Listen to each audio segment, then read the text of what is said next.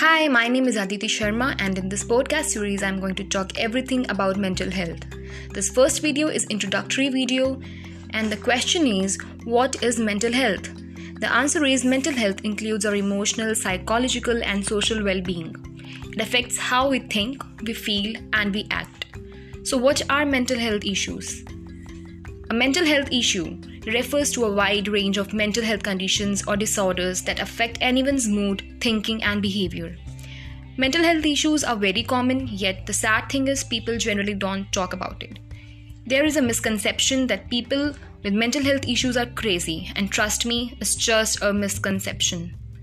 There is a taboo regarding mental health in society, and it's really the time to break the stigma I'm starting this podcast series as an initiative to talk openly about mental health.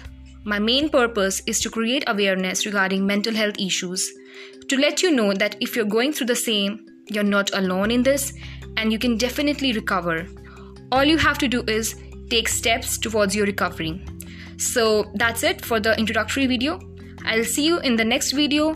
Till then, take care of yourself and you got this.